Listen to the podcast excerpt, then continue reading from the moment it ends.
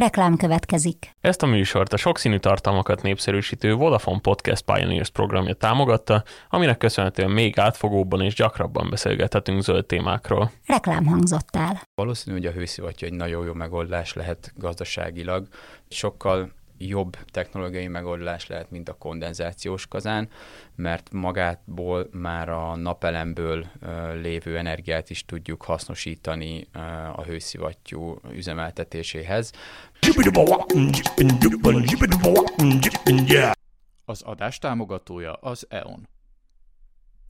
Köszöntöm az öldövezet hallgatóit, vendégünk a stúdióban Tatai Krisztián, az EON hőszivattyú termékmenedzsere. Szervusz Krisztián! Szia, köszöntöm a hallgatókat. Azt gondolom, hogy megint egy eléggé aktuális témával érkezünk az energia árak elszállása óta egyre több háztartás gondolkozik azon, hogy milyen módokon lehetne energiát megtakarítani. Ugye itt vannak mindenféle praktikák, hogy a hűtőt hova helyezzük el a háztartásba, vagy hogyan csökkentsük a fűtésszámlát, de azért vannak ennél hatékonyabb megoldások is. Itt konkrétan beruházásokra gondolok, amelyekkel növelni lehet egy háztartásnak a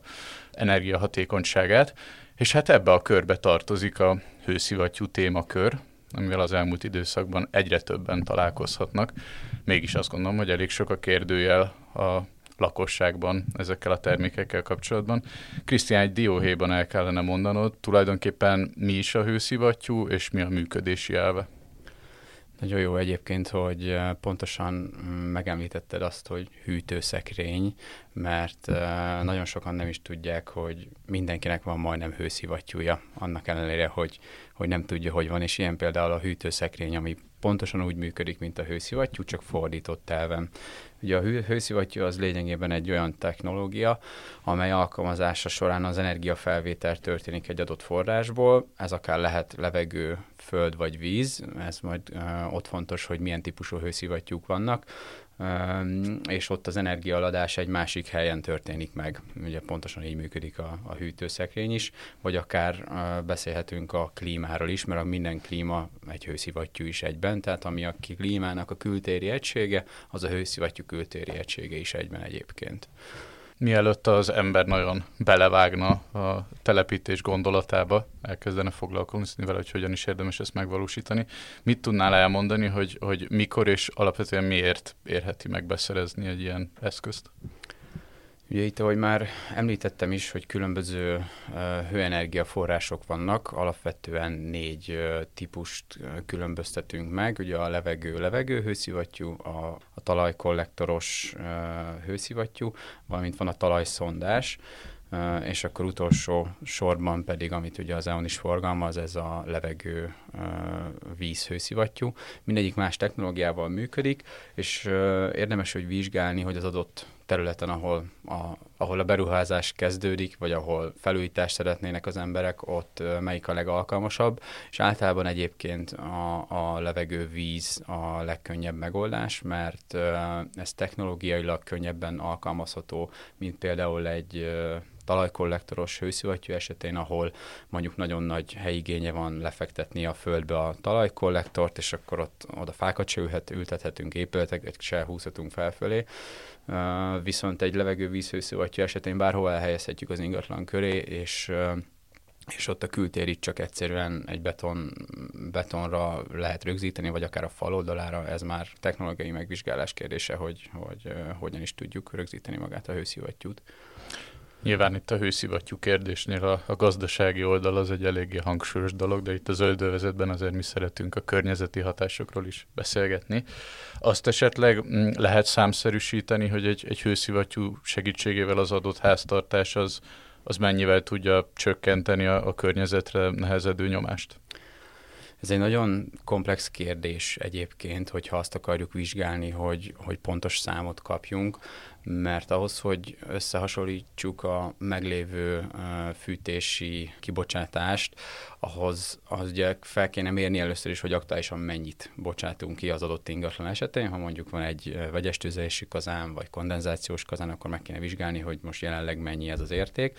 És ezt követően, amint telepítettük a hőszivattyút, utána is kéne egy komplex számítást végezni, viszont ez annyira bonyolult és, és körülményes számítás, hogy, hogy nem tudok egy, egy exakt, egy középértéket mondani, mivel nagyon sok tényezőtől függ. Függhet akár olyanoktól is, hogy például van-e hőszigetelve az ingatlan, milyenek a nyílászárók típusai, mennyit szellőztetnek a, az ott adott ingatlanban, mert ez mind befolyása, befolyásolja magának a hőszivattyúnak a, a működését, az energiafelvételét, és ugye az energiafelvétel alapján határoznánk meg azt, hogy mennyi a, a CO kibocsátása,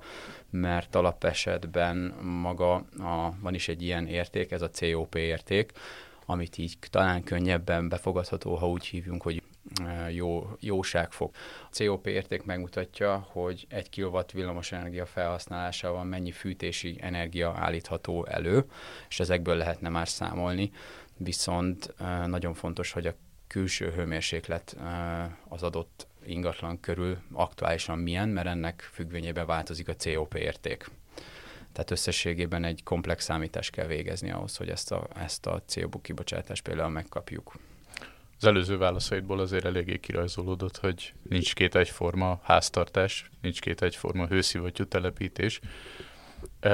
Tudnál esetleg mondani olyan faktorokat, amelyek a telepítésnél adott esetben növelni vagy csökkenteni tudják a telepítés árát? Mm, igen, ez általában az ügyfeleknél nagyon fontos szempont, hogy hogy indulunk el az adott ingatlan esetén. Itt ketté kell választani, hogy új építésű ingatlanról van szó, vagy felújításról, mert hogyha új építésű ingatlan, akkor ráadásul az idei évtől a kormánynak van egy rendelete, ami alapján 25%-ban megújuló energiaforrású eszköz kell beépíteni, mm, ami pontosan például a hőszivattyú erre a erre a megoldásra tökéletes, és ezek a, ezeknél viszont már nem olyan fontosak a körülmények, mert általában el kell érni egy energetikai szintet ahhoz, hogy a engedélyt kaphasson az ingatlan az építkezésre, tehát ez már biztos, hogy szigetelt, biztos, hogy jók a nyílászárók, biztos, hogy fűtéskorszerűsítés is, vagy hát úgy építik be igazából, hogy megfelelő fűtéssel vannak ellátva. Inkább ugye a felújításoknál jön a, az a kérdés a, az ügyfelektől, hogy na most akkor ez mennyibe is fog kerülni, mekkora lesz a beruházás költsége. Ez, ez is egy több tényezős kérdés. Fontos tudni, hogy például a használati melegvizet is szeretnénk el hőszivattyúval elállítani, mert a hőszivattyúval nem csak fűteni, hűteni, hanem adott esetben használati melegvizet is tudunk előállítani. Ugye az is kérdés, hogy a meglévő hőleadó felületeink, ami lehet padlófűtés, ugye az, az nagyon fontos szempont, hogy a hőszivattyú olyan hőleadó felületekre találták ki, ott, ott működik a legoptimálisabban, ahol alacsony előremenő vízhőmérséklet van, ami általában ez a 35 50 fok környéke, e fölötti vízhőmérséklet, tehát amivel fűtjük a, a, a hőleadó felületeinket, ami lehet a padlófűtés, a, a radiátor akár, akkor a falfűtés, hűtés, a mennyezetfűtés, hűtés. Ezekben, hogyha elegendő a 45-50 fokos víz, akkor megfelelő megoldás lehet a hőszivattyú. Mm, viszont ha megvizsgáljuk azokat az eseteket, Uh, ahol öntött vasradiátorok vannak, mint régi, mondjuk kádárkocka ingatlanok esetén és egyéb ilyen lakásoknál, ott uh, ott sajnos nem biztos, hogy a legjobb megoldás a hőszivattyú, de csak azért nem, mert nem megfelel a hőleadó felett, vagy olyan nagy beruházás költsége lenne az egésznek, hogy, hogy valószínűleg 10 millió fölötti, ami adott esetben nem biztos, hogy az ügyfél ki tudja fizetni. Mm, ugye itt ezek mellett még nagyon fontos, hogy milyen a falazat típusa, vastagsága, a hőszigetelés vastagsága, akkor mm, fontos szempont lehet még, hogy milyen távolság van a, a kültér és a beltéri között, mert hőszivattyúk között is választhatunk két fajtát egyébként, ha a levegő-víz hőszivattyúkról van szó. Ezek a egyik a, egyik a monoblok, a másik pedig az osztott rendszerű. Ez két típus, Igazából nagyon sokszor kapjuk a kérdést is, hogy mi is a különbség az osztott és a monoblok között. Miért van két fajta, hova kinek melyik jó? Ez a kérdés nagyjából olyasmi, olyasmi, mint hogy milyen autót válasszak, dízelt, hibridet, elektromosat, benzineset, mm, most akkor fekete legyen az autó, vagy fehér legyen az autó. Ezek is ugye be lehet menni mélyebben, hogy melyik a jobb, de alapvetően azt szükséges vizsgálni, hogy adott esetben a, az ügyfélnek melyik, a, melyik megoldása jobb. Mert például, hogyha mm, van, egy, van egy lakóház, és van képítve egy gépészeti tér, vagy hőközpont, vagy bármi, ahol elhelyezkednek ugye a meglévő fűtési uh, megoldások, oda például beférre a beltéri egység, mert lehet, hogy nincs hely. Akkor viszont abban az esetben a monoblokkos megoldás lehet a jó. Tehát ezt mindig egyedileg kell vizsgálni, hogy, hogy a monoblokk, vagy esetleg az osztott rendszer a, a megfelelő. És uh, ilyen esetekben például um, az EON-nak a, a hőszivattyú szolgáltatása uh, ettől tud teljes lenni, hogy egy komplett kulcsakész megoldást tud adni, és uh, már akár a tervezéstől a kivitelezésig uh, rejtett költségek nélkül um, szerződésben rögzített vállások által át tudjuk adni az ügyfélnek mindent, őnek igazából csak az kell, hogy eldöntse, hogy hőszivattyúval szeretne fűteni, hűteni, vagy akár használati melegvizet előállítani. Rendkívül összetett, tehát a telepítés háttere, hogy, hogy mi mindent kell figyelembe venni és azt gondolom, hogy nincs két egyforma ügyfél, meg két egyforma telepítés, de hogy mégis nagy általánosságban el kellene, mondanod kellene egy számot, akár egy átlagot, akár egy tóliget, hogyha valaki tényleg belevág a, a hőszivattyú telepítésbe, akkor megközelítőleg mekkora beruházásról van szó, és ez a pénz ez úgy körülbelül mennyi idő alatt tud megtérülni? Igen, itt az is kérdés, hogy maga a beruházást az ügyfél, az ügyfél mennyiben szeretne berészt venni abba a beruházásban, mert nálunk az EON-nál mm, különböző csomagokból tud például választani. Mi ezt háromféle csomagra osztjuk, ez a minimum, optimum, premium, és itt az ügyfélnek különböző megoldásokat adunk, mert vannak olyan ügyfelek, akik szeretnék a saját kivitelezőiket használni, aki akár nem csak fűtésszerelő vagy gépészszerelő lehet, hanem lehet, hogy kell villanyszerelő, lehet, hogy kell betonozni, lehet, hogy kell földmunka, mert ez mindegy egyéb olyan szolgáltatás, amivel tud komplex, lenni maga, maga ez a hőszivattyús fűtés-hűtési megoldás.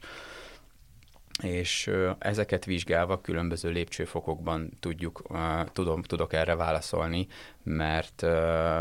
attól függ, hogy mi az igény. Ha csak hőszivattyút kell telepíteni és beüzemelni, akkor valóban lehet, hogy csak a hőszivattyú ára, mm, meg mondjuk egy millió forint. De ha már kicsit komplexabb, ha egy gépészeti teret kell, hőközpontot kell átalakítani, vagy a meglévő. Mostanában egyébként nagyon sokan úgy gondolkodnak, azt tapasztaljuk, hogy a meglévő fűtésük mellé szeretnék kiegészítőként a hőszivattyút használni, tehát kvázi egy ilyen biztonsági tartalék, talán így tudnám a legjobban mm, ezt jellemezni, hogy hozzá kapcsolva működjen együtt a kettő, és ez bizony gépészeti oldalról össze kell kötni, különböző szerelvények kellnek hozzá, különböző technológiák, és ez mindenhol más, ugye ide kanyarok vissza, hogy sajnos ez mindenhol más. Tehát itt, hogyha már egy ilyen komplexebb kivitelezésről van szó, akár, akár onnantól kezdve már a hőszivattyú ára, és akár 3 millió forintig, és innentől felfelé belemehetünk a 4-5 millió forintba is, attól függ, hogy mennyire bonyolult a kivitelezés, kell-e például vezérlés, kell-e például ugye villanyszerelő munkálatok, milyen messzi van a hőszivattyú kültér és beltéri egysége például, földmunka szükséges-e, mert hát bizony a földet is valakinek ki kell ásnia, és nem minden ügyfél vállalja. Úgyhogy nagyjából mostani átlagokat számolva, talán ez a 3 millió forint környéke, ami, amiből így biztos, hogy kulcsakész megoldást tudunk adni, de ez folyamatosan változik, mert ahogy az alapanyagok ára, az egyéb kiegészítők, a részcső ára is minden változik, ez egy, ez egy mozgó ár. Ugye a megtérülésre nagyjából tudsz valamit mondani, hogy mondjuk akár egy átlagos méretű családi házról számolunk, mondjuk úgy körülbelül mekkora a megtérülés, vagy mikor a megtérülés? Igen, most jelenleg egyelőre, mivel ez még mm, még itt Magyarországon elég gyerekcipőben jár, hosszú távú tapasztalatokat nehéz mondani, inkább nyugatra terjedt el jobban a hőszivattyú használata, de a szakemberek azt mondják, hogy akár 40 év is lehet az élettartama, de az biztos, hogy egy jól karbantartott rendszerrel szerintem egy 20-30 évet simán bírnia kell egy fűtési rendszernek, viszont ez nagyon fontos, hogy karban kell tartani, mert mint azért sokan úgy vagyunk, hogy a fűtés az úgy megy, üzemel, bekapcsolom, kikapcsolom, aztán jó van, viszont viszont itt, itt azért érdemes évente, sőt a gyártók elő is írják, hogy évente kérik a, a karbantartást. A szakemberek megvizsgálják, hogy a, a belső részei a hőszivattyúnak milyen állapotban vannak, és akkor szükség esetén cserélik. Mm, viszont ugye itt is előny lehet a hőszivattyúnál, hogy például uh, nincsen, nincsen már ilyen probléma, hogy a, a kéményt kell takarítani, mert ezekben a, ezek, ezeknél a technológiáknál ugye kvázi a kémény mint használat meg is szűnik, hogyha teljesen, teljesen átállunk a, az aktuális fűtésről, amilyen, amihez esetleg kémény kell a hőszivattyús megoldásra. Mm, ebben az esetben ugye például egy ilyen kéményvizsgálat is, vagy kéményseprő sem kell a, a tisztításhoz. Említetted már, hogy a telepítést az gyakran ilyen, mondjuk, hogy kísérő beruházások is kellenek mellé, hogy, hogy igazán hatékony legyen a hőszivattyú. El tudnád mondani, hogy melyek a leggyakoribb ilyen, ilyen plusz beruházások, amik szükségesek lehetnek a hőszivattyú mellé? Ha hőszivattyúban gondolkodunk, akkor alapvetően jó, hogyha már előtte valamilyen, valamilyen energetikai korszerűsítésen az ingatlanunk átesett. Ilyen például, mint már említettem, a szigetelés, hőszigetelést értek az alatt, mm, valamint a nyílászárók cseréje. Ezt azért is fontos szempont kiemelni, mert ha egy ingatlan nincs szigetelve, akkor sokkal nagyobb teljesítményű hőszivattyúra van szükség, ami egyébként a beruházás költségét is persze természetesen megemeli, viszont ezzel a, a hőszigeteléssel például uh, jóval tudjuk csökkenteni ennek a, a teljesítmény igényét magának a hőszivattyúnak. Úgyhogy érdemes a érdemes ezeket előtérben helyezni, és utána hőszivattyút, a, a hőszivattyúra beruházni, mert mert nem biztos, hogy fordítva jó az úgy, hogyha például először berakok egy hőszivattyút, és utána hőszigetelek, mert sajnos a hőszivattyúknak az a hosszú távú ha már megtérülés, akkor hosszú távú amortizációja az pontosan az az, hogyha a hőszivattyú kibekapcsolgat, és túl van méretezve egy ingatlan esetén. Tehát itt fontos, hogy, hogy mint például az Aeonnál is tervezési lehetőséget is szolgáltatunk, ami, ami fontos minden, minden egyes ingatlan esetén, hogy tervezzük meg, hogy mekkora teljesítményű hőszivattyú kell, mert ha kicsit túl van méretezve, mint ahogy ugye szokás is Magyarországon, hogy egy kicsit ráhagyunk, meg jó lesz az úgy, igazából mi van akkor, ha egy kicsit több, itt azért az nem biztos, hogy olyan jó, hogy kicsit több, mert oké, okay, egy-két kilowatt belefér, meg általában ezek a hőszivattyúk úgy vannak technológiailag kialakítva, hogy tudnak egy kicsit többet mindig, tehát értem ez alatt, hogy mondjuk egy 8 kW-os rendszerünk van, akkor abban a hőszivattyúban azért van legalább 6 kW rásegítő fűtés egyébként, tehát ez pontosan azért van, mert Magyarországon azért néha vannak ilyen nagyon hidegek, ezek a mínusz 10 fok környékék, környéke, és, és ebben az esetben jó, ha van egy biztonsági tartalék, de ezt a technológia biztosítja, ezt nem nekünk kell ráhagyni, hogy most akkor mm, na jó, vegyünk egy kicsit nagyobbat. Úgyhogy talán így, így ezek, a, ezek a dolgok, amik a, amik így a, a hőszivattyú beruházás előtt fontosabbak lehetnek. Alapesetben más technológiai dolog nincsen, ami ennek akadálya van. Lenne persze utólagosan ilyen a falat le kell festeni esetleg, de más, más probléma nem lehet ilyen téren az energetikai beruházásoknál szerintem egy elég komoly visszatartó erő, hogy az ember attól tart, hogy ez fél évig fog tartani, itt fúrnak, faragnak majd ilyenek. Ha csak magát a hőszivattyú rendszer telepítését nézzük, akkor hogyan néz ki ez a folyamat? Igazából a folyamat az nálunk például minél gyorsabban próbáljuk meg ezt a folyamatot megoldani, mert jelenleg a piacon a tavalyi évek tapasztalat alapján hőszivattyú hiány volt, tehát hogy nem volt termék igazából, és most már a gyártók kezdik összeszedni magukat, és nálunk is most már elérhető a raktárról a, a különböző márkáknak a hőszivattyújai, Onnantól kezdve, hogyha valaki kitalálja, hogy szeretne hőszivattyút az ingatlanjába, leadja a felénk az igényt, mi felkeressük, műszakilag felmérjük, kimegy, kimegy egy olyan ember, aki ért magához a fűtésrendszerekhez, tehát kvázi egy fűtésszerelő vagy gépészeti szerelő, ő felméri az adott ingatlannak a a tulajdonságait, hogy van-e hőszigetelés, pontosan azok a dolgok, amikről beszéltünk korábban, és hogy milyen teljesítményű hőszivattyú kell. Innentől kezdve kap az ügyfél egy árajánlatot, és ha tovább megyünk a szerződéskötéstől, akkor onnantól kezdve akár két-három napon belül megoldható már maga a kivitelezés, mert ez nem egy annyira bonyolult folyamat. Itt ugye attól függ, hogy két-három nap, hogy például kell-e villanyszerelő, mm, távolra kell-e építeni, vagy távolra kell-e helyezni a hőszivattyú kültéri egységét, kvázi kell-e földmunka, mm, adott esetben ha esetleg elfogy a hőszivattyú a raktárkészletről, akkor jöhet ilyen ilyesmi mm, tényező, hogy tovább tart, de alapesetben ez egy két-három napos munkáltoknál nem lehet több egyébként. Tegyük fel, hogy valaki eldöntötte, hogy akkor neki hőszivattyúra van szüksége, ezzel nyilván hosszú távon, vagy akár meg középtávon pénzt tud spórolni a, a energiafogyasztás mérséklése miatt. Van esetleg olyan egyéb energetikai beruházás, amivel lehet kombinálni, és, és tovább lehet fokozni vele a háztartásnak az energiahatékonyságát? Igen, nagyon sokszor ajánljuk, ajánljuk is azoknak az ügyfeleknek, akiknek van már napeleme, hogy a hőszivattyú mellé ez egy tökéletes megoldás, vagy akár olyan ügyfeleknek is, akiknek nincs napelemük, mert itt az EON-nál napelemekkel is foglalkozunk, napelemek forgalmazásával, kivitelezésével, és ha valakinek van egy tegyük fel, szigetelt ingatlanja, van rajta egy napelem, és megfelelő hőleadó felületei vannak, ugye ide visszakanyarodva, tehát mondjuk padlófűtése van, vagy falfűtése, mennyezetfűtése, tehát ez a alacsony előre menő hőmérsékletű mm, fűtési megoldása van,